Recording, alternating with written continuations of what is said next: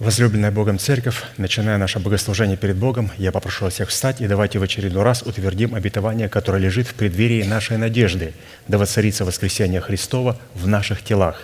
Аминь. Вот собрались мы опять. Пожалуйста, будем петь. Склоним наши головы в молитве. Дорогой Небесный Отец, во имя Иисуса Христа, мы благодарим Тебя за вновь представленную привилегию быть на месте, которое очертила десница Твоя для поклонения Твоему святому имени – и ныне позволь наследию Твоему на основании крови завета подняться на высоты для нас недосягаемые и сокрушить всякое бремя и запинающее нас грех. Во имя Иисуса Христа да будут прокляты на этом месте, как и прежде, все дела дьявола, болезни, нищета, преждевременная смерть, демоническая зависимость, страхи, фобии, депрессии, невежество, косность – все это да отступит от шатров святого народа Твоего. И ныне встань, Господи, на место покоя Твоего Ты и ковчег могущества Твоего, и да облекутся святые Твои спасением Твоим, и да возрадуются пред лицом Твоим. Дай нам больше от Духа Твоего, пропитай нас Духом Твоим святым, позволь нам найти Твое светлое лицо. Мы благодарим Тебя, что это служение представлено в Твои божественные руки, и мы молим Тебя, продолжай вести его рукою сильную и превознесенную, великий Бог, Отец, Сын, Дух Святой. Аминь. Садись, пожалуйста. Место Священного Писания, которое я прочитаю, это послание к Ефесянам, первая глава, пятый стих. Итак, подражайте Богу, как чада возлюбленные. Мы уже знаем, что это откровение взято с предыдущего, с предыдущей главы, со стихов с четвертой главы послания Ефесянам, 22 стиха по 24 стих. «Отложить прежний образ жизни ветхого человека в обольстительных похотях, обновиться духом ума вашего и облечься в нового человека, созданного по Богу в праведности и святости истины». Некоторое время назад у меня работал один человек, и мне позвонили, я искал рабочего, мне посоветовали, ну, он говорит, пожилой уже человек на пенсии, ему уже около 70 лет, но он очень крепкий, вот, если нужно там лопатой что-то а, косить, такое убирать, то, ну, я встретился с ним, поговорил, смотрю, толковый, крепкий мужик, вот, верующий, поговорил с ним – ну и мне сказали, что он раньше был неверующий, еще в Советском Союзе уверовал. Ну и там был в армии каким-то вот командиром. Но я, знаете, я не военный человек, я в армии никогда не служил. Я уловил, что какое-то у него было звание, ну и привожу его на работу и представляю его, говорю, вот генерал советской армии, говорю, вот в отставке, если что, слушайте его. Ну, я смотрю, он аж чуть не задохнулся так вот от таких слов. Ну, я хотел его как-то так вот, знаете, вот повыше так вот поставить. Ну, в общем-то, он такой хороший рабочий был. Вот. Но а вообще о чем я? Вы знаете, как-то подходит один брат мне вот после собрания и говорит, Дим, благодарю тебя за слово, ты хорошо приготовил слово, пусть Господь тебя благословит. Ну, я хотел сказать, что, знаете, слово подготовлено – это тем человеком, которому Бог поручил э, привести народ свой э, э, и приготовить его к встрече с собой. Ну, а мы, э, поливающие, мы берем это слово уже готовое. Э, поэтому э, правильно будет сказать я для себя уже отвечаю, нужно самому подготовиться. Слово готовить не нужно, его слова очень много, и оно готовое. Но, вы знаете, самому нужно готовиться. Впрочем, как и все вы, потому что написано, будьте готовы э, на всякое время. То есть мы призваны быть готовы во всякий час. И особенно сейчас, как написано, когда вы увидите все сие сбывающееся, знайте, что близко при дверях. И, конечно же, наблюдая и слыша, и наблюдая за вот внутренним человеком, как он трепещет и как он готовится, мы знаем, что близко при дверях, где-то э, Господь. Поэтому я радуюсь, что я имею счастье, а, так же, как и все святые Божьи, пребывать в этом слове, погружаться и быть готовым на всякое время. Еще одно место Писания. «Ибо в час, который не думаете, придет Сын Человеческий». Но нужно быть готовым – вот вся суть не в том, что вот пытаться время узнать, вот когда седьмина началась, или она вот начинается, или она уже, э, мы вошли, не вошли. Вы знаете, э, иногда вот пытливый ум пытается расставить точки над «и», э, где же она все. Но Иисус Христос ученикам сказал, «Ибо в час, который вы не думаете, а, э, примерно, приблизительно мы знаем, но заповедь есть такая, на всякое время будьте готовы. То есть, а как мы приготовим себя? Погружаясь в это слово, пребывая в этом слове, и, конечно, это зависит от каждого из нас. Очень хорошо нам сегодня здесь, потому что мы собрались для того, чтобы преклонить ухо свое, приникнуть к этому слову, прилепиться к нему, посвятить себя этому слову, зная, что это слово, данное Богом, чтобы приготовить нас а, к встрече с Господом. В этом откровении выделяются три глагола. Первый – отложить, второй – обновиться и третий – облечься. Мы сосредотачиваем свое внимание на глаголе «облечься», и дано было ей облечься жене невесте Агнца, она приготовила себя, и когда она приготовила, сердце приготовленное к слышанию Божьего Слова. Знаете, когда оно не приготовлено, а, то есть когда у меня там есть свое мнение, какое-то свое недовольство, а, я себя не причисляю к сонму святых, а вот как зерно, а, знаете, такое независимое. У меня есть э, свое мнение по этому поводу. Я встретил одного человека, он уговаривал меня там по делам встретиться в, прошлый вторник.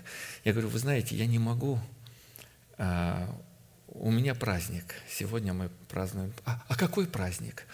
Я говорю, ну праздник Господень, вы же знаете праздники Господни и все. Вот, но я не знал, он оказался э, э, еврейской национальности. Ну, а представился Иван. А я же потом встретился и говорю, а вы же сказали, что вы Иван. Ну, обычно евреи – это ну, э, Авраам там, или Иосиф, или Тимофей, Павел, ну, а вы Иван. Он говорит, а я не Иван, я Иоханан. Ну, и он говорит, а какой же, как же вы празднуете? В праздник Рошхашана? Я говорю, да, сразу понял, что это сентябрь, Новый год, Рошхашан, он от Всевышнего, Шаббат Шалом. Я говорю, Шаббат Шалом, мы тоже, а как же вы празднуете? Я говорю, ну, вот как народ израильский так и празднует. Так мы и празднуем. Ой, э, вы наш человек. Я говорю, я очень люблю еврейский народ, и особая такая у меня вот расположенность, симпатия. А, ну, а вот какой вы национальности? А я говорю, знаете, есть такая национальность, вот Всевышний, как вы вот говорите, Он послал Мессию на землю. И когда пришел Мессия, Он основал э, национальность такая, называется «Новый человек во Христе Иисусе». Я вот говорю из той национальности. Приношу. Я вижу у него сомнения. Но прежде чем облечься э, в нового человека, э, мы призваны отложить в первую очередь, потом обновиться духом ума, и потом следующее, то, что мы делаем сейчас и изучаем, для того, чтобы облечься, мы должны увидеть, как это облечься. Знаете, верою написано, Писание говорит, мы познаем, что веки устроены Словом Божиим. Так, таким образом, что из невидимого произошло видимое. И вот каким образом творился мир? Было невидимое, но оно было уже создано. То есть план Божий был рассчитан, все, все было, ну, сложнейший мир, мы все понимаем, все было рассчитано до йоты. Потом сказал Бог, да будет свет, и, стал, и, и начало все совершаться. Ну, а наша задача, чтобы из невидимого, то есть облечься в а, весон чистый и светлый, у нас должны быть точные расчеты. Мы должны точно выучить, как это облечься. И мы много раз слышали, чтобы читающий легко мог прочитать. Все эти расчеты, а, все то, что там написано, дает. То есть Господь, вот видите, Он очень к деталям очень, оказывается, внимателен. Написано, из, из этого э, Слова Божьего, из закона не пропадет точечки, какой-то йоты, запятой, маленького значка, пока не исполнится все. Господь обещал и сказал, то, что написано в законе Моисеевом, в пророках и псалмах, все будет исполнено. Но чтобы оно было исполнено, нам же нужно это изучать. Поэтому, повторяюсь, хорошо, что мы здесь. Рассматривая обличение самого себя в нового человека, мы увидели этот процесс в семи составляющих, каждая из которых находит свое определение и свое выражение в Писании. Человек, облеченный в весон чистый и светлый, это человек, облеченный в ризы спасения. Это второе, одетый в одежды правосудия. Третий, коронованный венцом жениха. Это украшенный убранством невесты. Пятое – одетый в брачную одежду. Шестое – одетый в весон чистый и светлый. И седьмое – принявший представительную силу Яхве Саваофа. Достоинство нового человека, выраженное в одеждах невесты и жены Агнца, это достоинство пророка, достоинство царя первое, второе – достоинство пророка и третье – достоинство священника – чтобы Бог мог одеть человека в одежды правды, Он должен выполнить условия ученичества, выраженного в активном смирении. Также и младшие повинуйтесь пастырям, все же, подчиняясь друг другу, облекитесь смиренно-мудрием, потому что Бог гордым противится, а смиренным дает благодать. Он дает вот возможность выучить эти расчеты. Знаете, нечестивые люди – это которые всегда учащиеся и не могущие выучить, не могущие в своем воображении увидеть этого нового человека, в которого мы признаны. признаны. Потому что, а почему они не могут выучить? Они не доверяют Слову Божьему, исходящему из уст Божьих возможность познавать ум Господень, чтобы судить его намерения и таким образом облекаться в своего нового человека. Мы много раз говорили, что это не в общего нового человека, не того человека, который взрастил пастор или там, может, э, певцы какие-то, левиты, служащие, в своего нового человека. Каждый находится под ответственностью. В предмете одежд правды – содержится в возможности и способности познавать пути Господни в кооперации Его милости с Его истиной. Псалом 84, 11, 14. «Милость и истина встретятся, правда и мир облобызаются, истина возникнет из земли, и правда возникнет с небес, и Господь даст благо, и земля наша даст плод свой, правда пойдет пред Ним, пред Господом, и поставит на путь стопы свои». Именно эти два достоинства, милость и истина, в предмете божественной милости и истины, обуславливающие пути Господни, то есть там есть, как мы говорили, путь Господень или заповедь Господня, или учение, в котором состоит из множества разных э, истин. То есть это целая совокупность, множество истин, которые представляют этот пути Господни и в конечном итоге путь Господень, который есть путь истинной жизни, Иисус Христос – являются фундаментальной дисциплиной и эталоном, по которому призваны протекать отношения или же сообщения избранного Богом народа с Богом и Бога с его избранным народом. «Я буду росою для Израиля» Осия 14 глава 6 стих. «Он расцветет, как лилия, и пустит корни свои, как ливан. Расширятся ветви его, и будет красота его, как маслины, и благоухание от него, как от Ливана. Возвратятся сидевшие под тенью его, будут изобиловать хлебом, и расцветут, как виноградная лоза, славны будут, как вино ливанское. Кто мудр, чтобы разуметь это? Кто разумен, чтобы познать это? Ибо правы пути Господни, и праведники ходят по ним, а беззаконные падут на них». Мудрый человек тот, который говорит, «Господи, нету у меня мудрости». Ну как я могу разуметь, если кто не наставит меня? Это мудрый человек. А кто говорит, что он знает что-то, тот еще вообще не имеет представления, как оно все работает, как, как должно знать.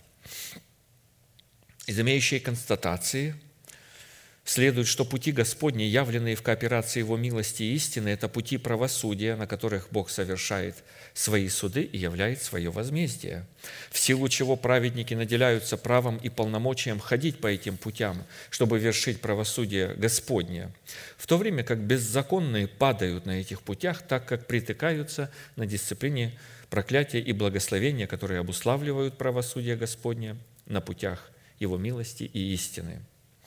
Псалом 94, 10, 11. «Сорок лет я был раздражаем родом сим, и сказал, это народ, заблуждающийся сердцем. Они не познали путей моих, и потому я поклялся во гневе моем, что они не войдут в покой мой». На самом деле образ кооперации милости, приникшей с небес к истине, возникшей от земли, это образ кооперации между повелением веры Божией и растворением веры Божией в сердце верой человеческой, выраженной в послушании вере Божией. Очень просто. Обыкновенное послушание. То есть готовность быть послушным. А, и когда мы слышим Слово, мы тогда имеем эту возможность начать а, применять это Слово или являть ему послушание. То есть, конечно же, кротость и смирение. Облекаясь в образ нового человека, в образе одежды правды, мы на самом деле посредством исповедания веры нашего сердца облекаемся в праведность веры нашего сердца. Вот это и есть одежда, в которую облекается невеста. Определяя, чем для нас являются пути Господни, обусловленные кооперацией Его милости с Его истиной, мы, согласно книге Иова 29.9, увидели семь составляющих – знаете, их может быть больше, их может быть меньше. Пастор всегда э, об этом говорит, напоминает.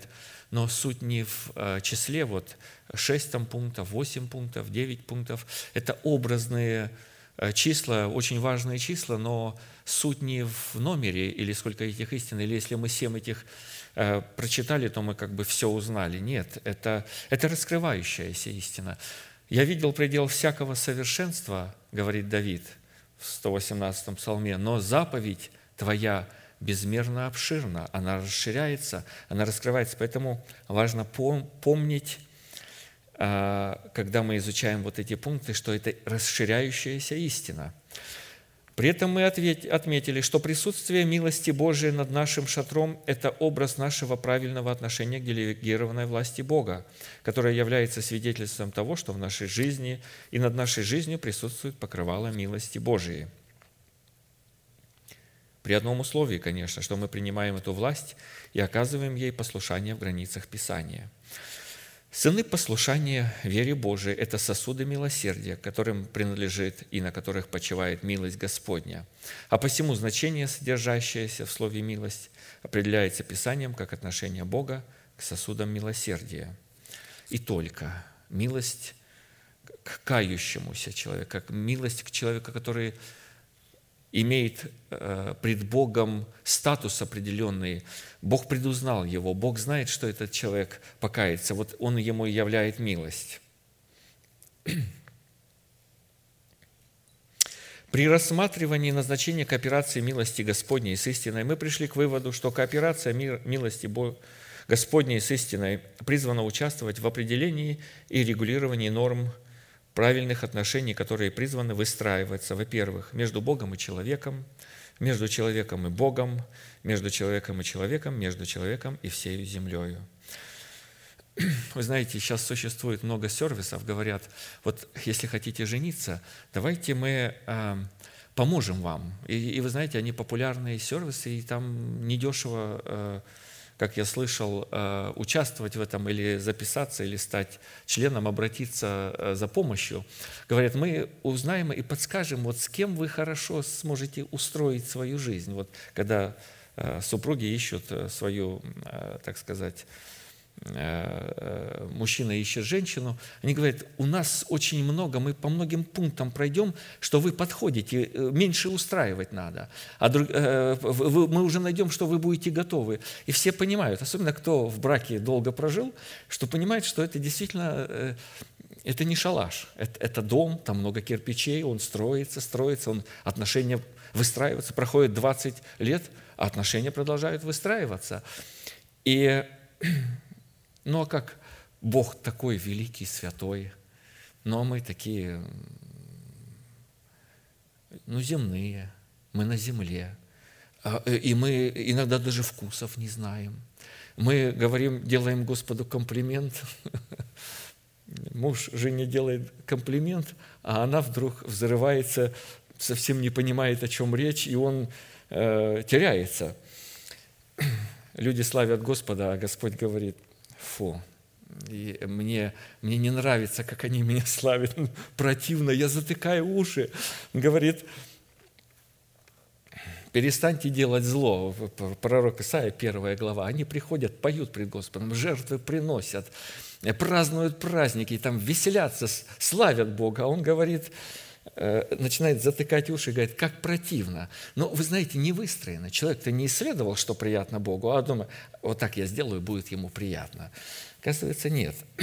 Отношения должны быть выстроены между Богом и человеком, между человеком и Богом. И в этом есть милость Божья, чтобы умение выстроить эти отношения между человеком и человеком, э, говорит, ты, говорит, там брату сделал больно, плохо, обидел там что-то, а потом э, идешь, э, дар твой приносишь. Он говорит, подожди, оставь там дар твой, э, пойди прежде примирись, а потом приди, дар принеси, и будет нормально. Не выстроены отношения между человеком и всей землей, везде должно быть выстроено.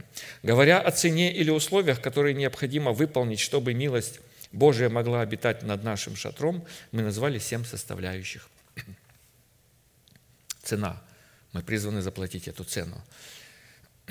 Необходимо выполнить, познать эту, э, эти пункты и выполнять их. Опять же, это, э, это, это истина, она расширяющаяся, она действенная.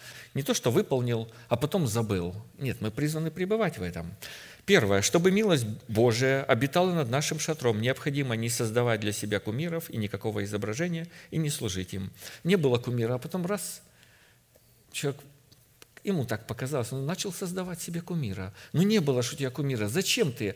А вот э, не делай себе кумира, не создавай его, не твори себе кумира. Заповедь такая. Второе. Чтобы милость Божия обитала над нашим шатром, необходимо не касаться того, что заклято Богом. Третье, чтобы милость Божия обитала над нашим шатром, необходимо сделать решение и поставить для себя цель при любых обстоятельствах обращаться к Господу, а не к силе своего интеллекта. А я, говорит, не к интеллекту обращаюсь, я к Писанию обращаюсь. Вот пастор неправильно прочитал, а я правильно. Я вот лучше прочитаю. Человек нарушает Божий порядок и думает, что он к Писанию обращается. Он обращается к силе своего интеллекта, нарушая порядок Божий. Ну, как милость Божия будет обитать над его шатром? не будет милость Божия э, э, таким людям. А это кажущееся. Вы знаете, говорят, а у меня все хорошо, а у меня все благополучно, а я не болею это до времени.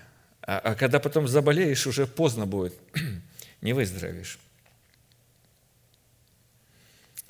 Чтобы милость, четвертое, чтобы милость Божия обитала над нашим шатром, необходимо, подобно Богу, быть милосердным к сосудам милосердия. Пятое, чтобы милость Божия обитала над нашим шатром, необходимо не хвалиться плотью, а хвалиться крестом и Иисуса Христа. И шестое, чтобы милость Божия обитала над нашим шатром, необходимо сеять в себя самого правду и распахивать в самом себе на вину. Ося 10, 12. Вы знаете, я, мы уже прошли это, мы уже говорили об этом, но и многие места Писания, они уже они, э, знакомы, они, мы много раз их слышали. Вот это место, я его как, думаю, еще раз прочитаю, вы знаете, такое сильное, такое как бы забытое, э, э, э, не так часто о нем вообще услышишь. Вот, ну, я, допустим, с детства верующий человек, вот некоторые места Писания люди говорят часто, а вот другие, они как вроде как забытые какие. То вот Хочется опять прочитать. Осия 10.12. «Сейте себе в правду и пожнете милость, распахивайте у себя на вину, ибо время взыскать Господа, чтобы Он, когда придет дождем, пролил на вас правду». У меня много раз так бывало, вы знаете, я не выспался, спал всего 2-3 часа собрания во вторник. Во вторник, ну, собрание, оно как бы, я его до какого-то времени считал, ну, таким в пятницу, но это суббота Господня, воскресенье – это суббота Господня, вторник, ну, по возможности, изо всех сил. Спал мало, потом думаю, ну, как-то, ну, все святые соберутся, пойду я тоже. Прихожу усталый, Думаю, вот сейчас я упаду просто и засну. И вы знаете, вдруг какая-то вот дождь, свежесть не сходит, и заканчивается служение, и ты напоенный какой-то, и спать не хочется, и усталость куда-то ушла, и все так хорошо. Ну, очевидно, потом уже задним числом думаешь, ага, сердце свое размягчил, знал, что все-таки Господь будет говорить, хоть и не через пастора, может, через другого брата какого-то там. Но пойду, может, Господь меня поддержит, как-то что-то мне скажет. Все-таки к восхищению готовимся, очень важно. Каждая деталька, вдруг сегодня какой-то будет э, э, особая такая вот, э, вот особый дождь. И вот чем сложнее обстоятельства, вы знаете, тем обильнее этот дождь. Это когда мы преодолеваем какую-то сложность, слабость и приходим. Но надо распахивать, надо сердце свое делать мягким. И седьмой пункт. Чтобы милость Божия обитала над нашим шатром, необходимо служить своим имением и восполнять жажду тех людей, которых Бог поставил пасти церковь. И результаты. Результат милости Божией, которая пребывает над нашим шатром. Знаете, о нечестивом человеке сказано так. Нечестивый, псалме Давид говорит, нечестивый не прибудет пред очами твоими. То есть иногда люди не соглашаются, что нечестивый, статус нечестивого – это тот человек, который был когда-то святым, он был пред лицом Господним, он был пред очами Господа. Но Писание говорит, что он не прибудет пред очами. То есть он в какой-то момент прекратит свое пребывание. И Давид об этом пророк говорит. Он пророческим духом прозирает и говорит, «Нечестивый не прибудет пред очами твоими, ты ненавидишь всякого делающего беззакония». Это говорит о том, что милость Божия как бы вроде пребывала, а потом раз она иссякла. Он пребывал пред лицом Господним, а потом Господь говорит, пришло время, и сейчас плевелы будут э, выметаться, их метлой будет выметать. И, а для нас, праведных святых, которые называют себя, провозглашают об этом и э, почитают себя такими, и называют несуществующее как существующее до определенного времени, Господь э, говорит, ага, а теперь результаты. Надо проверить, а пребывает ли милость Божья и прибудет ли она над твоим шатром, когда Бог начнет нечестивых выметать из своей церкви. Первый результат того, что милость Божья находится над нашим шатром, будет выражен в том, что мы найдем жизнь, правду и славу. Мы уже говорили об этом мы сегодня э, пятый признак будем исследовать. Второй результат того, что милость Божия в достоинстве одежд правды находится над нашим шатром, будет выражаться в том, что мы будем являться зеленеющей маслиной в Доме Божьем, то есть там будет жизнь, там будет определенная маслина, она, там будет определенный плод, там будет не превозношение над э, всем деревом, а, а понимание, что мы дикая маслина, которая а, привилась к корню определенному. И Господь говорит, если я природных ветвей не пощадил, смотри, а, пощажу ли я тебя? То есть понимание того, что если кто думает, что он стоит, берегись, чтобы не упасть, питаясь э, этим, э, сок, соком этой, этого дерева, этой маслины. Третий результат того, что милость Божия в достоинстве одежд правды находится над нашим шатром, это способность при любых обстоятельствах утешаться законом Божьим. Э, все Божьи пророки так провозглашали, они говорили, «Ибо закон Твой утешение мое». То есть способность при всяких обстоятельствах. И мы э, знаем, конечно, что и при хороших обстоятельствах иногда нелегко утешаться законом Божьим, но особенно это проверяется в трудных обстоятельствах, в которые Господь помещает своего святого человека. И вот если есть способность утешаться, то это говорит о том, что милость Божия пребывает над нашим шатром. Четвертый признак того, что милость Божия находится над нашим шатром, будет выражаться в том, когда мы будем изнемогать при исполнении своего призвания, но нам будет дарована помощь от Бога. То есть при вот в таком изнеможении, при какой-то слабости Бог будет посылать свою помощь. И мы говорили о том, что Бог помазал 70 старейшин и э, дал эту помощь Моисею и будет давать и открывать нам. Он будет э, даровать и открывать нам истину свою, которая Познайте истину, и истина сделает вас свободными. Мы будем познавать эту истину. И пятый признак, на котором мы остановимся сегодня, это признак над нашим шатром пребывания милости Божией следует определять по такому результату. Когда будет колебаться, будут колебаться наши ноги, милость Божия будет поддерживать нас. Псалом 93, 18. «Когда я говорил, колеблется нога моя, милость Твоя, Господи, поддерживала меня». Вот праведный человек э, говорил, говорил, понимал, что происходит колебание, происходит определенный трепет. Это его трясло этого человека. Но он не поколебался. Он колебался, но он не поколебался. Давайте прочитаем, что это обозначает. Мы должны понимать, объясняет наш пастор, что в данном месте Писания, как и в книге притч, в которой Святой Дух в присущих Ему одному образах открывал через Иисуса тайны, содержащиеся в древности, речь идет не об обыкновенных ногах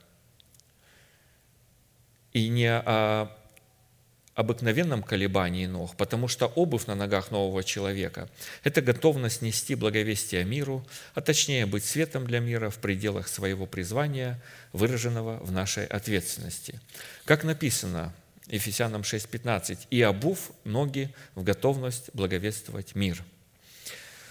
Но чтобы выполнять свое призвание и таким образом быть светом для мира, необходимо последовать или подражать Богу в том, как Он светит светом Своим на праведных и неправедных. Именно с такими словами о подражании Богу и о поклонении Богу, в котором человек призван был призывать Бога, обратился пророк Илья, Илья к народу израильскому на горе, на горе Кормил.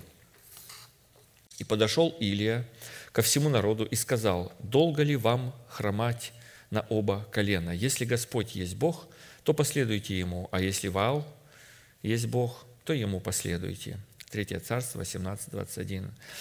Как видите, здесь также речь не идет об обыкновенных ногах, а о том, чтобы последовать Богу или подражать Богу.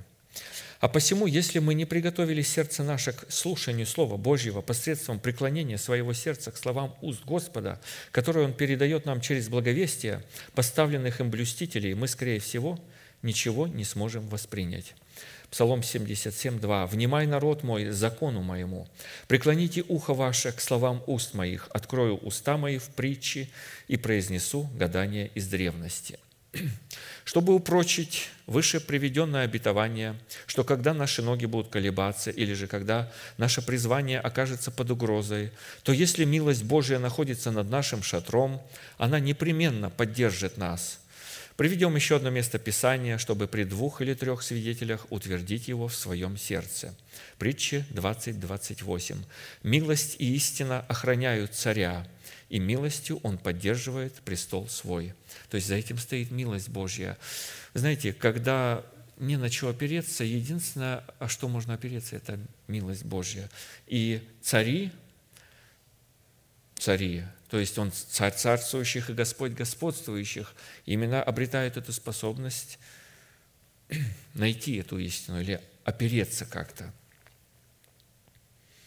Милость, охраняющая царя и поддерживающая его престол, с позиции которого он выполняет свое призвание – и милость, поддерживающая колеблющие ноги, которые призваны выполнять наше призвание, это определение нашего предназначения, при исполнении которого мы будем колебаться. И это колебание позволит Богу явить свою милость и поддержать нас своей милостью. Встает вопрос, о каком конкретном колебании идет речь в данном месте Священного Писания и в силу каких обстоятельств наши ноги могут колебаться, а также кто будет стоять за обстоятельствами, колеблющими наши ноги. Какие средства будет задействовать Бог, чтобы поддерживать нас Своей милостью?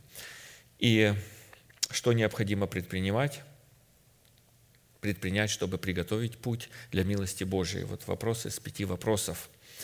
Если эти истины неизвестны нам или плохо известны, то есть они не начертаны пред глазами нашими, мы не понимаем их, не написано это э, вот здесь пред очами, пред глазами, там, где ставится печать Божия, а там помышления человеческие, то Знание первых двух вопросов никоим образом не поможет нам сотрудничать с помощью Бога, чтобы Он мог поддержать нас, когда наши ноги будут колебаться. А колебаться они, безусловно, будут. Господь много мест Писания – он сказал, я поколеблю не только небо, но и землю. Он колеблет, чтобы прибыло непоколебимое. Итак, при, при, принимая это царство непоколебимое, будем верно и твердо служить Богу с благоговением и страхом. Псалом 19, 8, 9. «Иные колесницами, иные конями, а мы именем Господа Бога нашего хвалимся. Они поколебались и пали, а мы стали и стоим прямо». И те колебались, и те колебались. Но вот которые хвалились колесницами и конями и говорили, что они такие умные, когда Бог поколебал, они пали. Так говорит Божье Слово. Итак, первый вопрос. В силу каких обстоятельств наши ноги могут колебаться? И кто стоит за обстоятельствами, колеблющими наши ноги? А также, что следует рассматривать под самим колебанием – Исходя из постановлений Писания, не всякая форма и не всякий род колебания может рассчитывать на поддержание милостью Бога. Например, есть такой род колебания, которое никогда не может быть поддержано милостью Бога, потому что это колебание, по словам апостола Иакова, будет выражать сомнения и двоящиеся мысли. Иакова 1, 5, 8. Все мы знаем этого местописания – если же у кого из вас не достает мудрости, вот прекрасное качество, не достает. Вот вы знаете, если у кого не достает, ну, у меня достает, а у другого не достает, вот пусть просит. Вот когда у меня не достает, тогда вот как раз возможность просить и получать. Дающего всем просто и без упреков, и дастся ему – а каким образом? Ну, Господь откроет, где эту мудрость найти. Э, Господь пошлет своего человека. Но допросит с верою, немало не сомневаясь, потому что сомневающийся или колеблющийся человек – подобен морской волне, ветром поднимаемой и развиваемой. Да не думает такой человек получить что-нибудь от Господа. Человек с двоящимися мыслями, не тверд во всех путях своих. Опасное состояние. Апостолы укоряли, говорили, просите и не получаете, а не имеете, потому что не просите. И потом приговор – прелюбодеи и прелюбодейцы – мы часто слышим о вот этой блуднице, которая сидит на звере багряном.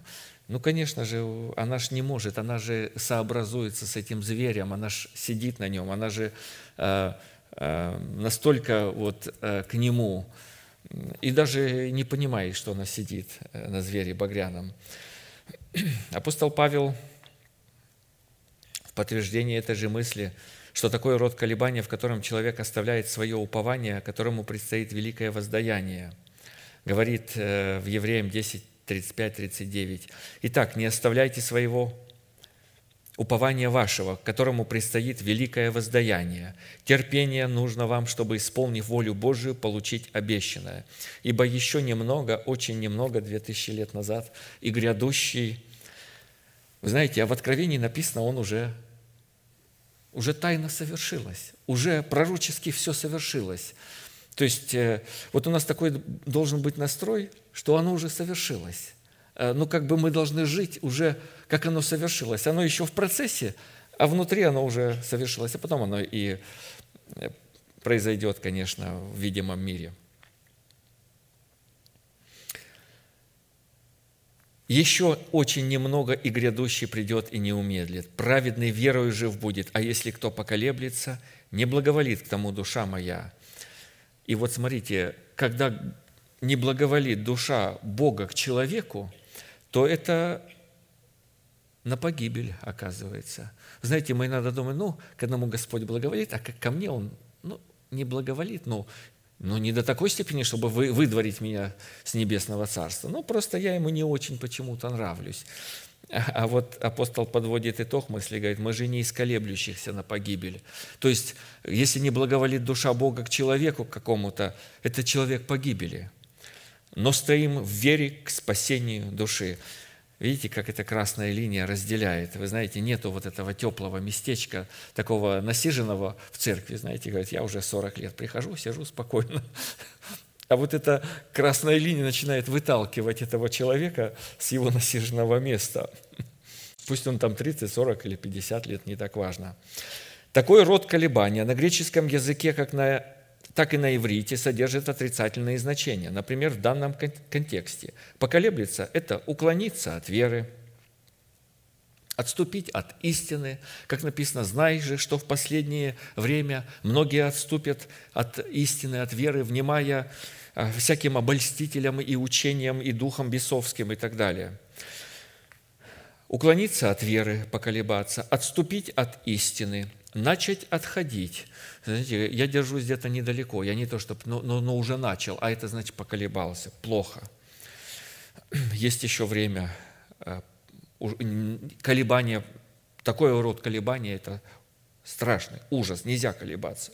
Нужно верить, доверять Богу. Начать отходить в противоположную сторону от Бога. Вы знаете, если человек дает один градус, два-три градуса мимо ну, компас сбитый. Вы можете представить, если вечность он будет шагать, а мы, Бог призвал нас шествовать в бурях э, полуденных, ну, на, на всю вечность следовать за Ним. То есть нельзя уклоняться. Не уклоняться ни направо, ни налево, точно последовать э, Слову научения. Дал три градуса, в конечном итоге пройдет тысячу лет, э, но если человек не будет поправлен даже в этих трех градусах, он ох, куда улетит очень э, космические. Мы говорим о космических номерах, а это, это огромное. Поэтому, знаете, нельзя позволять себе. Э, я только, я вот немножко воспринимаю этого слова, а не все, не укладывается. Э, вот эти там 5-10 градусов не укладывается. И что потом? Если не укладывается, в конечном итоге ты начал двигаться в сторону от Бога. Плохо. Нельзя этого допускать. Но существует и другой род колебания ног, на который Бог обращает свое благоволение и поддерживает такое колебание своей милостью. Этот род колебания на иврите и на греческом означает трястись. Колебаться – это дрожать, трястись, волноваться, изнемогать, изобиловать поношением, быть потрясенным, быть приведенным в трепет, ужасаться, переносить мучения – и это от Бога вы скажете? Вы говорите, что Бог этим занимается? Да, этим занимается Бог. Исходя из этого смысла, колебания ног праведника – это плавильня Божия. Мудрые люди, помните, как молились? «Изри, не на опасном ли я пути, и, и направь ноги мои на путь вечный, начинай плавить меня, Господи, суди меня». И, и эм, Э, дай мне оценку, пошли мне человека твоего, который бы э, сказал слово и, и э, обозначил, где я, чтобы я мог поправиться. Исходя из этого смысла колебания ага, ног праведника – это плавильня Божия, в которой он очищает свое золото от всякой инородной примеси. Значит, все должно быть выварено, вы, вы, выкиплено, чтобы там не осталось никакого ничего инородного. А следовательно, это необходимый процесс, которому Бог подвергает а вот здесь, смотрите, какая интересная мысль. Всякого претендента на Царство Небесное. И, и вот здесь так вот, так, подожди, я в спасение намереваюсь, Царство Небесное, разграничил, разграничил, на, на плавильню не хочу, колебать меня никому не позволю. А вот раз, и как-то Индии попытаюсь туда все-таки залезть, в Царство Небесное. Никак нету.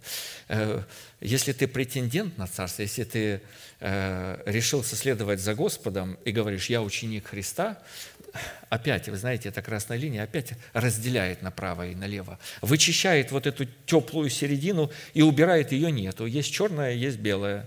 Давай, человек, определяйся. Кстати, слово «остаток», которым именуются избранные, святые Божьи, это первенство, преимущество. Ну, а второму, вот первенцы, хорошо, первенцы, вот они следуют за Агнцем, на горе Сионе все хорошо – но там же есть еще категория. Может быть, я как-то туда настроюсь. Э, вот. Э, ну и попаду в категорию нечестивца Исава, который отверг это первородство. Остаток – это первенство, преимущество, очищенной от инородной примеси, чистой, непорочной, девственной. В Гефсиманском саду, перед тем, как арестовали Иисуса и повели его на распятие, он пережил как раз тот род колебания, о котором говорил Давид, когда спасению избранного им остатка, за который он нес ответственность перед своим небесным Отцом и которая являлась его призванием, угрожала этому опасность. Вот как говорит об этом событии евангелист Марк и Лука – Марка 14, 32, 36. «Пришли в селение, называемое Гефсимания, и он сказал ученикам своим, «Посидите здесь, пока я помолюсь». И взял с собой Петра, Иакова и Иоанна, и начал ужасаться и тосковать, и сказал им, «Душа моя скорбит смертельно». То есть это колебание смертельного характера. Побудьте здесь и бодрствуйте, и, отойдя немного, пал на землю и молился, чтобы, если возможно, миновал его час сей. И говорил, «Авва, Отче, все возможно тебе, пронеси чашу сию мимо меня, но ничего я хочу, а чего ты». Ну и молитва каждого святого человека должна так заканчиваться. Когда мы испытываем то, что, о чем здесь говорится – Конечно же, в своей мере. Бог никогда не даст своему святому человеку пережить больше, чем он может пережить. Никогда не даст. Все настолько взвешено. Но это будет, конечно, достигать определенных,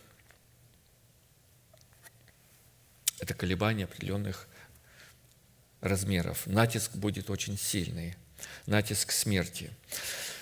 Такое колебание не только не было вменено Иисусу в сомнение, но, напротив, дало возможность Небесному Отцу поддержать Иисуса. Луки 22, 39. «Явился же ему ангел с небес и укреплял его, и, находясь в борении, прилежнее молился, и был под его, как капли крови, падающие на землю».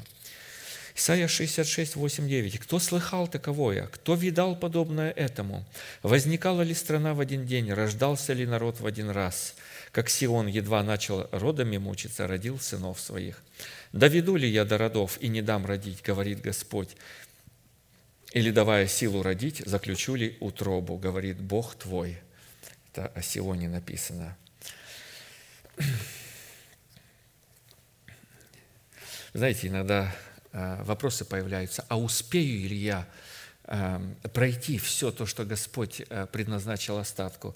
Я у пастора спросил этот вопрос недавно, он привел мне это место священного писания. Сион успеет. Тот человек, который любит Бога, он успеет. И даже если останется но совсем немного времени, Бог его проведет через этот процесс и он будет готов.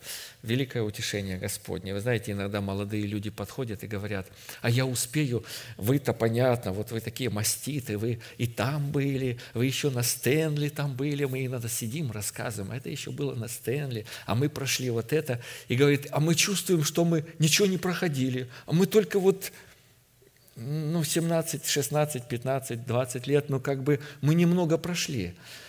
Э, ну, если ты Сион, если ты любишь Бога, если ты готов вот, согласиться с этим и принять это слово и сказать, Господи, я хочу, да будет мне по слову Твоему, э, я согласен любую цену, я согласен платить. Господь возьмет и за один день раз человека и скажет, ты готов. Вот какое-то чудо удивительное. Ну, тогда я не буду сейчас посвящать, я подожду, чуть-чуть еще погуляю, повеселюсь, там, все, я же молодой человек. Э, мне хочется вот и, и на мотоцикле погонять, там, то есть и на лодке там что-то где-то попрыгать хочется. Вот. А потом уже вот один день останется, я скажу, Господи, вот место Священного Писания. Уже тогда будет поздно. Э, вот. Тогда ты не Сион, раз ты, когда Господь зовет тебя, а ты говоришь, хочется попрыгать, побегать. В данном случае, как на иврите, так и на греческом языке, как глагол «укреплять», так и глагол «поддерживать» означает – Поддерживать это, подкреплять, укреплять, облекать более высокой степенью силы, наделять рангом более высокого достоинства и звания. Через богодухновенное провещевание Давида в молитвенных песнях Святой Дух показал положительный род колебания избранного Богом остатка, который они пережили в пустыне, когда выполняли свое призвание, которое заключалось в том, чтобы выйти из Египта на путь, ведущий к поклонению Богу на горе Синай. Псалом 67, 8, 11. И опять же, это только небольшое количество людей, э, которые, к которым относится это место Писания. Боже, когда Ты выходил пред народом Твоим, когда Ты шествовал пустынью, земля тряслась, даже небеса таяли от лица Божия, и этот Синай от лица Бога, Бога Израилева. Обильный дождь проливал Ты, Боже, на наследие Твое, и когда оно изнемогало от труда, Ты подкреплял его. Народ Твой обитал там, по благости Твоей, Боже, Ты готовил необходимое для бедного. То есть это наследие бедных людей, бедное, бросаемое бурю, безутешное. Вот я положу основание Твое на рубинах, там, на сапфирах, э, то есть вот 12 учений. Вот, э, вот на чем положу я Твое основание. Ибо заступник, Второзаконие 31-35, их, а здесь уже говорится о их – тоже люди, называющие себя Божьими людьми, но они не являются таковыми. Сами враги, ибо заступник их не таков, как наш заступник. Сами враги наши судьи в том, ибо виноград их от виноградной лозы Содомской, из полей Гоморских, ягоды их ягоды ядовитые, грозды их горькие, вино их яд драконов и гибельная отрава аспидов. Не сокрыто ли это у меня? Не запечатано ли в хранилищах моих? У меня отмщение и воздаяние, когда поколеблется нога их. Ибо близок день погибели их, скоро наступит уготованное для них. Тайна беззакония уже в действии. Есть плевелы, есть настоящая пшеница Божья на одном поле до определенного времени – Время жатвы приблизилось. Оно началось уже. Обратите внимание, колебания ног как у праведников, так и у нечестивых начинает происходить, когда приходит время воздаяния. Поклонники истины во время колебания ног облекаются новой и более высшей степенью силы и надеются, наделяются более высокой степенью достоинства, которая дает им власть над адом и смертью. А нечестивые во время колебания своих ног облекаются позором и не сходят в приготовленную для них погибель и говорит, что-то я больше здесь уже не вижу ничего, пойду я куда-то в другое место. И срывает их со своего места и уносит. Потому что поклонники истины искали познания Бога на путях Господних, а нечестиво искали материального процветания, помазания, чтобы использовать его для контроля над наследием Бога. Осия 7, 13, 16. «Горе им». Вы заметите, что постоянно противопоставление идет э, э, колебания праведного человека, ног праведника колебания ног нечестивых, чтобы ясно увидеть э, разницу. Горе им, что удалились от меня. Сами сделали выбор, сами не захотели, сами удалились. Гибель что они отпали от меня. Я спасал их, а они ложь говорили на меня. И не взывали ко мне сердце моим, когда вопили на ложах своих. Собираются из-за хлеба и вина, а от меня удаляются. Я вразумлял их и укреплял мышцы их, а они умышляли злое против меня. Они обращались, но не к Всевышнему, стали, как неверный лук. Падут от меча князья их и за языка своего. Это будет посмеянием над ними в земле египетской.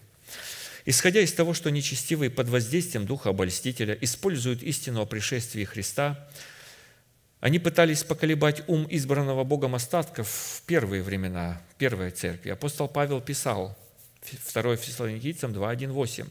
«Молим вас, братья, о пришествии Господа нашего Иисуса Христа и о нашем собрании к Нему. Не спешить колебаться умом, и смущаться ни от духа, ни от слова, ни от послания, как бы нами посланного, будто уже наступает день Христов. Да не обольстит вас никто никак, ибо день тот не придет, доколе не придет прежде отступления, и не откроется человек греха, сын погибели, готов, противящийся и превозносящийся выше всего, называемого Богом или святыней, так что в храме Божьем сядет он как Бог, выдавая себя за Бога. Не помните ли, что я, еще находясь у вас, говорил вам это, ибо тайна беззакония уже в действии, только не совершится до тех пор, пока не будет взят от среды, удерживающей теперь. И тогда откроется беззаконник, которого Господь Иисус убьет духом уст своих и истреблит явлением пришествия своего». Фраза «не спешить колебаться умом» означает не спешить колебать, перегружать, возбуждать и возмущать свой ум. Итак, второй вопрос. Какие средства будет задействовать Бог, чтобы поддержать нас милостью Своей? И что необходимо предпринять, чтобы приготовить путь для милости Божией? Чтобы ответить на эти вопросы, прочитаем слова из книги притч, которые зачастую, как всякая притча, воспринимаются неверно – Притча 8, 27, 31. «Когда Он уготовлял небеса, я была там, когда Он проводил круговую черту по лицу бездны, когда утверждал вверху облака, когда укреплял источники бездны, когда давал морю устав, чтобы воды не переступали пределов его, когда полагал основание земли. Тогда я была при нем художницей и была радостью всякий день, веселясь пред лицом его во все время, веселясь на земном кругу его, и радость моя была с сынами человеческими». Обратите внимание, в этой притче представлено дело искупления, которое Бог совершил ради избранного им остатка. И все аспекты искупления, произведенные Богом в данном иносказании, связаны исключительно с этим остатком в лице нового человека.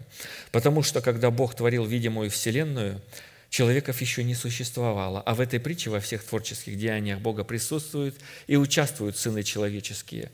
Он их предузнал. Исполненные Святым Духом, род которых происходит от Сына Человеческого. А посему на видимое творение следует смотреть таким оком, чтобы видеть в видимом и временном творении творение невидимое и вечное – а для этой цели необходимо иметь сверхъестественное познание, которое мы можем получить не иначе, как только через наставление в вере на определенном Богом месте и через определенного Богом человека, поставленного над нами, чтобы блюсти свое стадо. И будем помнить, что в данной притче плеяда сынов человеческих, исполненная Святым Духом, это избранный Богом остаток, облеченный в нового человека, в котором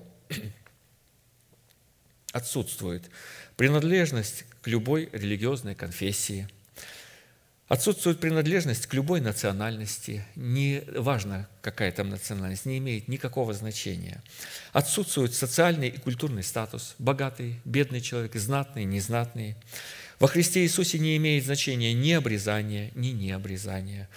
Пятое. Во Христе нет мужеского пола и женского. Абсолютно неважно, абсолютно не имеет никакого значения. Тело Христова – Колоссянам 3, 10, 11. «Облегшись в нового человека, который обновляется в познании по образу создавшего его, где нет ни Елена, ни Иудея, ни обрезания, ни необрезания, варвара, скифа, раба, свободного, но все и во всем Христос». Знаете, когда мы начинаем так видеть друг друга и видеть вообще вот святых Божьих на земле, это говорит о том, что мы уже начинаем облекаться в нового человека. Прекрасно. Говорит, мне китайцы что-то совсем не нравятся. Знаете, значит, значит, ты далек от обличения в а, новую одежду, очень далек. Или, или мне не нравятся там черные люди, или там белые не нравятся. Сейчас, вы знаете, черным нравится, черные многим нравятся, белые не очень, э, не, не популярны. Говорят, не заявляй, не заявляй себе, что ты белый. Э, нужно так вести себя, немножко вести себя под черных. Вот тогда ты будешь э, нормально. Вот сейчас такое пошло. А, а в Иисусе Христе нету этого. Вот кто в этом участвует, э, не имеет понятия, что а, а Бог-то приготовил облечь и, и начал уже облекать святых своих в эту одежду. А они там все пытаются что-то подражать или скрывать или что-то. Возвращаясь к выше приведенной притче, хотя бы вкратце рассмотрим имеющиеся аспекты искупления, так как в творчестве этих аспектов мы можем увидеть, каким образом милость Божия будет поддерживать нас, когда будут колебаться наши ноги так как именно в этих аспектах представлена как роль Бога, так и роль плеяды сынов человеческих, исполненных радостью Святого Духа во главе с Сыном Человеческим. Бог сотворил человека в шестой день, и в силу этого число шесть в Писании образно стало числом человеческим. Человек, сотворенный по образу и подобию Божию, наделен в своей сути тремя субстанциями – это дух, душа и тело. Дух, душа и тело в своем единстве призваны преследовать одну цель – искать Бога, и в моем поиске, в этом поиске исполнять три функции. А посему число шесть, обозначающее суть трех субстанций человека, стало появляться в Писании в степени или в достоинстве трех чисел шесть, шесть, шесть. Именно поэтому в имеющейся притче представлены именно шесть аспектов искупления – знаете, люди некоторые боятся, говорят, число 666. Знаете, вот если у нас будут эти шесть пунктов, которые мы сейчас прочитаем, уже бояться нечего. Уже число э, человеческое побеждено, потому что это число зверя, это и есть число человеческое. И вот, вот здесь шесть пунктов пастор приводит э, из э, книги «Притч». Во-первых, это уготовление небес. Во-вторых, проведение круговой бездны по лицу бездны. В-третьих, утверждение вверху облаков. В-четвертых, это укрепление источников бездны. В-пятых, постановление уставов морю. И в-шестых, положить законы для основания земли. Сейчас мы пройдем эти шесть пунктов, и мы будем молиться, и, конечно же, будем проверять себя и анализировать. Э, если у нас это есть, все, мы свободны от этого человеческого числа и будем благодарить Бога. А, а вот если этого нет, то тогда вы знаете, тогда я что-то пропускаю. Первое. Уготовление небес – это обновление своего мышления духом ума и обличение в нового человека. Э, уготовление небес. Так говорит Господь, Иеремия 31 и, и, и, и в 31 главе с 35 по 36 стих. Так говорит Господь, который дал солнце для освещения днем, уставы луне и звездам для освещения ночью, который возмущает море так, что волны его ревут. Господь Саваоф, имя ему. Если сии уставы перестанут действовать предо мною, говорит Господь, то и племя Израилева перестанет быть народом передо мною навсегда. Уставы. Действуют уставы или нет? Трепещу я пред этими устами, живу я по этому слову. Э, разумею ли я это учение, применяю ли я его к себе. А если я говорю, а, это к Ветхому Завету, это к священникам, это э, к тем людям, которые жили э, до закона, а это, а, а мне вот, вот это вот во Христе, вот Господь мне дал, вот живу себе спокойно. И, но вы знаете, уставы, Иисус Христос сказал, если уставы перестанут действовать, вы свет миру, вы соль земли. Если же э, соль перестанет быть солью, если человек теряет святость, если он теряет вот этот трепет пред Божьим Словом, то он говорит его уже просто выбросить на попрание людям. Э, оно уже ни к чему не годно, уже все. Уставы перестали действовать. То и народ мой, который был моим народом, перестанет предо мною навсегда. И написано, уже не остается жертвы за грех. А почему? Потому что человек выбросил это, перестал освещаться, перестал трепетать пред Словом Божьим и сказал, а я так не понимаю, и начал себе что-то понимать по-другому, не так, как в Церкви Божией учит Господь. Уготовить, уготовление небес, мы говорим о уготовлении небес, это увещевать, наставлять, вразумить, определить, дисциплинировать, предостеречь, обличить, воспитать. А он говорит, его начинаешь воспитывать, а он говорит, а я так не понимаю. Все. И он выбрасывается на попрание людям. Поэтому это страшное слово. Ефесянам 4, 20, 24.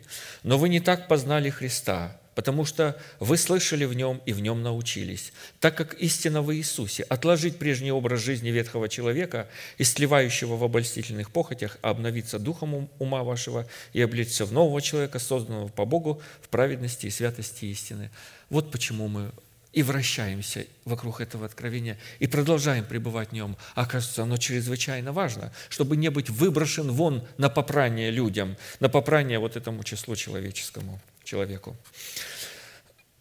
Второе. Проведение круговой ну, так как мы трепещем, друзья, знаете, заметили все, пастор проповедует и говорит, но я обращаюсь не к вам.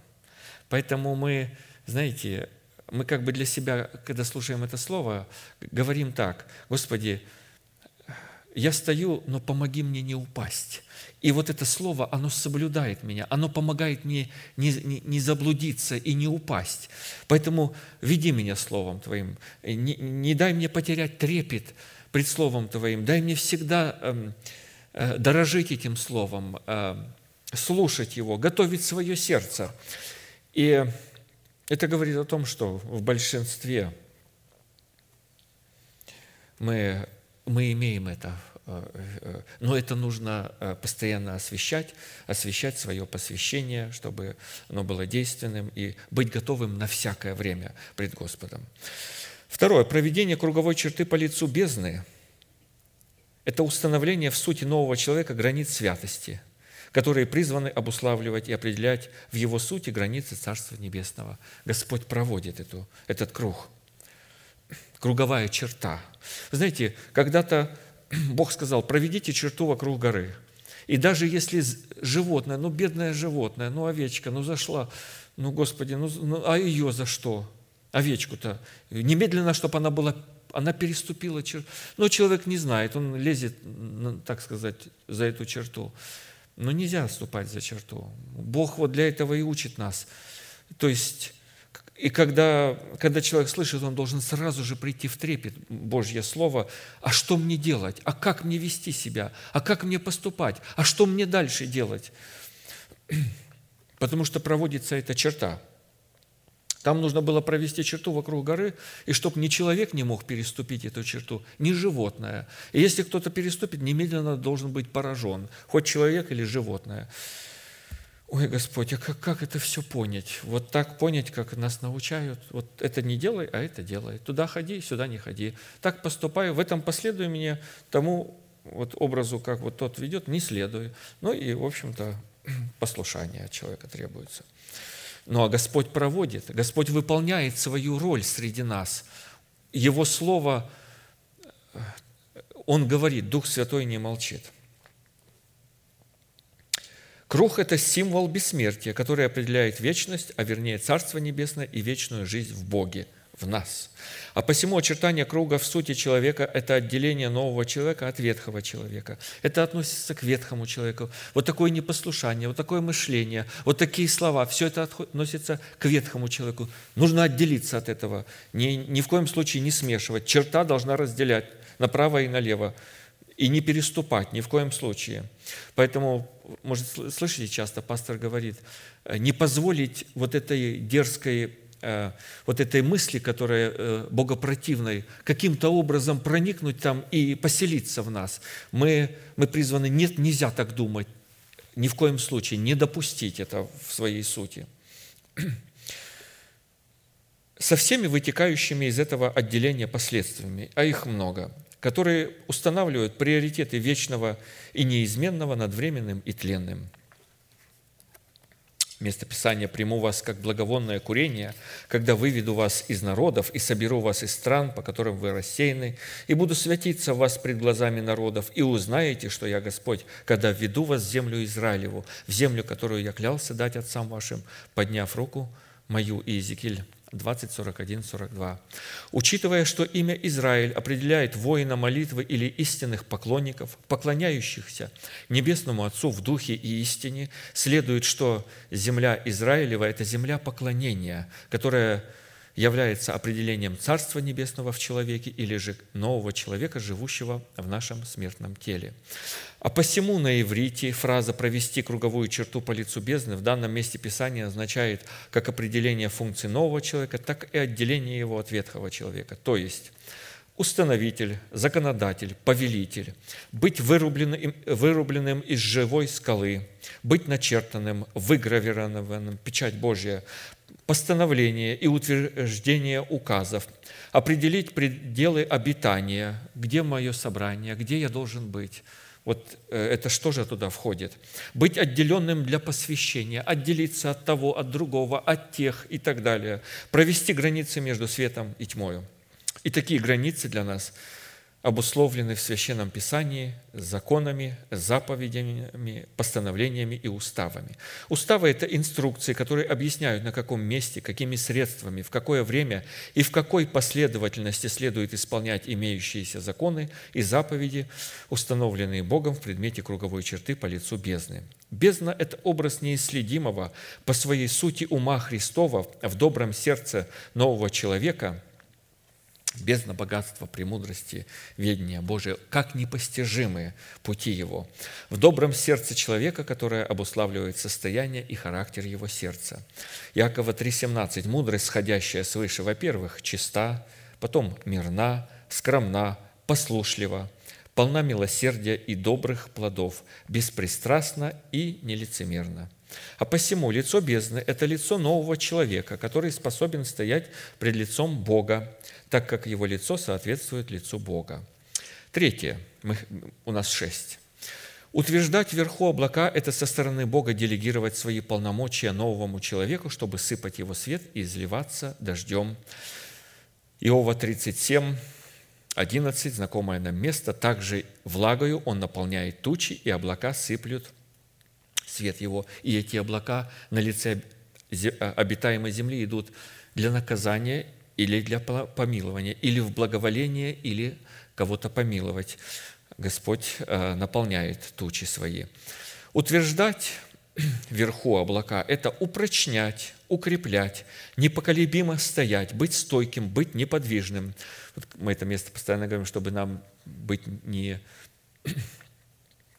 не поколебиться. Да соделает нас Господь непоколебимыми быть твердо основанным, быть восстановленным, быть безопасным, быть приготовленным, наставлять, устанавливать, основывать, созидать, быть готовым к сражению – Иисус сказал им вторично, «Мир вам, как послал меня Отец, так и я посылаю вас». Сказав это, дунул и говорит им, «Примите Духа Святого, кому простите грехи, тому простятся, на ком оставите, на том останутся». Иоанна 20, 21. Четвертое, укрепить источники бездны – это наделить нового человека полномочиями суда и правды. Исайя 9, 7 умножению владычества его и мира нет предела на престоле Давида и в царстве его, чтобы ему утвердить его и укрепить его судом и правдою отныне и до века. Ревность Господа Саваофа соделает это.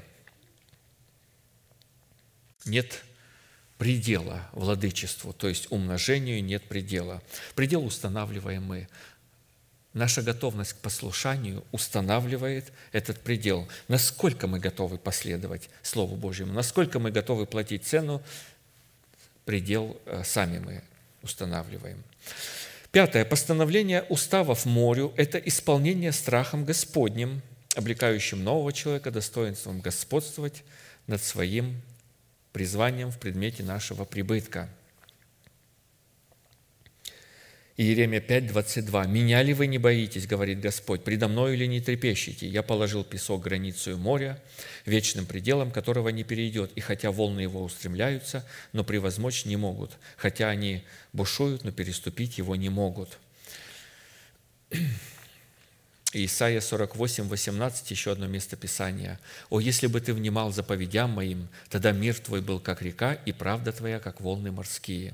И семя твое было бы как песок, и происходящее из чесл твоих, как песчинки, не изгладилось бы, не истребилось бы имя его предо мною».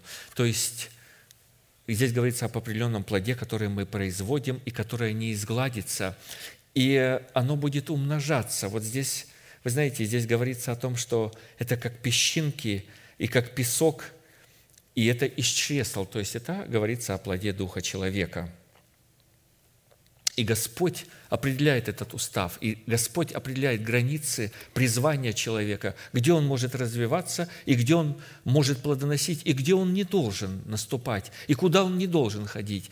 И он не должен делать призвание другого человека.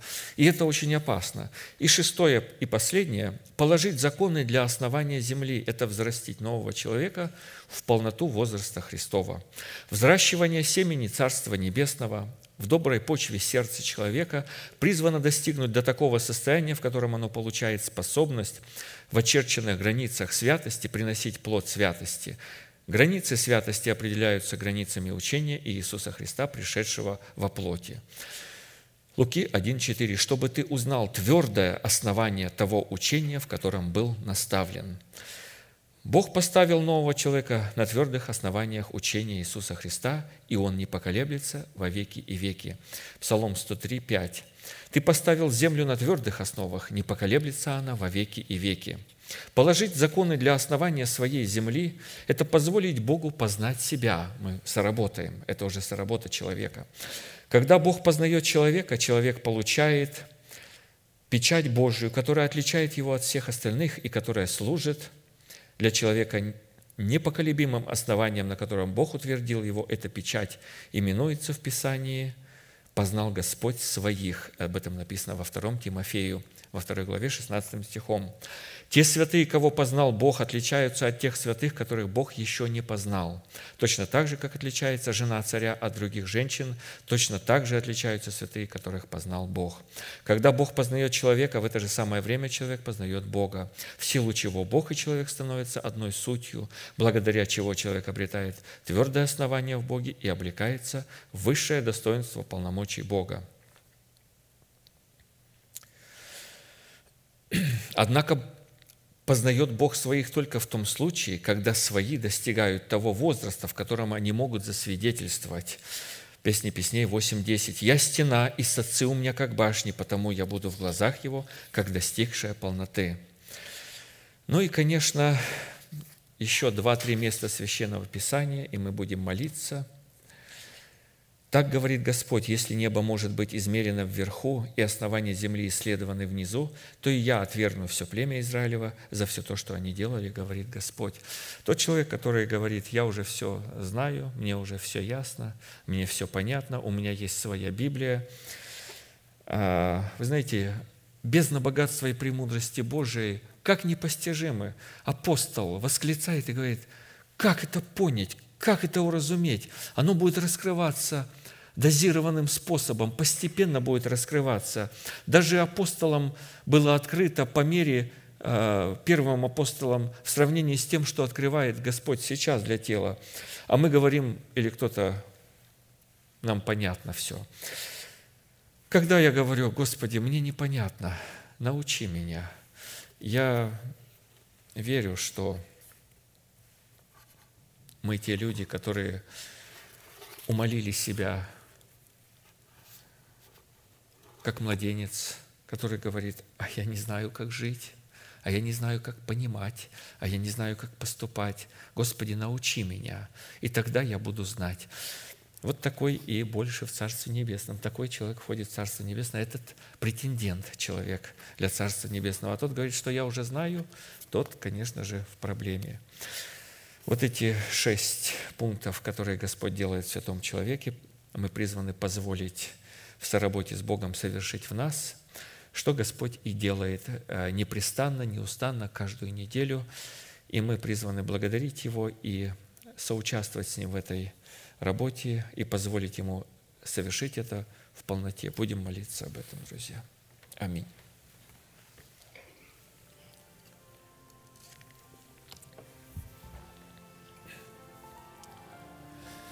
Небесный Отец, во имя Иисуса Христа – благодарим Тебя за превосходство познания Твоего Слова. Ты возвеличил Слово Твое превыше всякого имени Твоего. А мы, рабы Твои, не возжелали находиться в собрании нечестивых, не становиться на путь грешных – и не сидеть в собрании развратителей, но нашу волю обратили в закон Господа, как Слово Твое говорит, закон мой выйдет из Иерусалима. И мы услышали это Слово об основании Твоего учения. В двенадцати учений Иисуса Христа, пришедшего во плоти – и сделали это своим основанием, на котором Ты сказал, кто будет стоять, тот не поколеблется вовек. Мы благодарим Тебя за эту милость и за то, что Ты открыл нам эту возможность на этом месте, которое очертила десница Твоя для поклонения святому имени Твоему – чтобы исследовать это учение, чтобы построить свой дом на этом основании, чтобы не строить на песке, не строить на множестве слов, множестве проповедников, но войти в Дом Божий, подчинить себя Твоему порядку, признать поставленного и посланного Богом человека, учиться мудрости – познанию славы Твоей.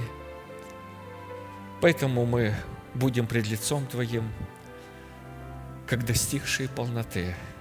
Благодарим Тебя, что Ты начал совершать это в нас и будешь совершать это до дня явления Твоего. И когда Ты приведешь нас в полноту, Ты явишься за святыми Твоими – Благодарим Тебя, что Ты обозначил цели для нас, и мы ожидаем обличения своих тел в воскресение Христова пред лицом Твоим. Благодарим Тебя, что это является знамением для искупленных Твоих, о приближающемся восхищении Церкви Твоей. Мы ожидаем этого знамения. Мы благодарим Тебя за это знамение, которое Ты пишешь через слова посланника Твоего, Духом Святым в наших сердцах. Мы радуемся об этом Слове, как получившие великую прибыль. Мы радуемся об этом Слове, как получившие богатство нетленное. И все временные тленные богатства поникли в наших глазах. Они перестали быть ценными. Они перестали быть интересными –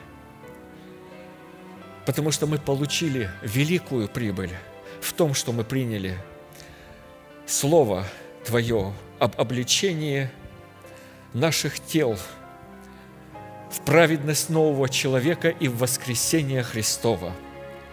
Поэтому соверши же, Господи, то, о чем Ты благовествовал рабам Твоим пророкам. Мы благодарим Тебя и поклоняемся пред лицом Твоим – за эти великие и драгоценные обетования. Великий Бог, Отец, Сын, Дух Святой. Аминь. Отче наш, сущий на небесах, да святится имя Твое, да придет Царствие Твое, да будет воля Твоя и на земле, как и на небе. Хлеб наш насущный подавай нам на каждый день, и прости нам долги наши, как и мы прощаем должникам нашим. И не веди нас во искушение, но избави нас от лукавого, ибо Твое есть царство и сила и слава во веки. Аминь. И закончим нашим манифестом могущему же соблюсти нас от падения и поставить пред славою Своею непорочными в радости, единому, премудрому Богу, Спасителю нашему, через Иисуса Христа, Господа нашего, слава и величие, сила и власть прежде всех веков, ныне и во все веки. Аминь.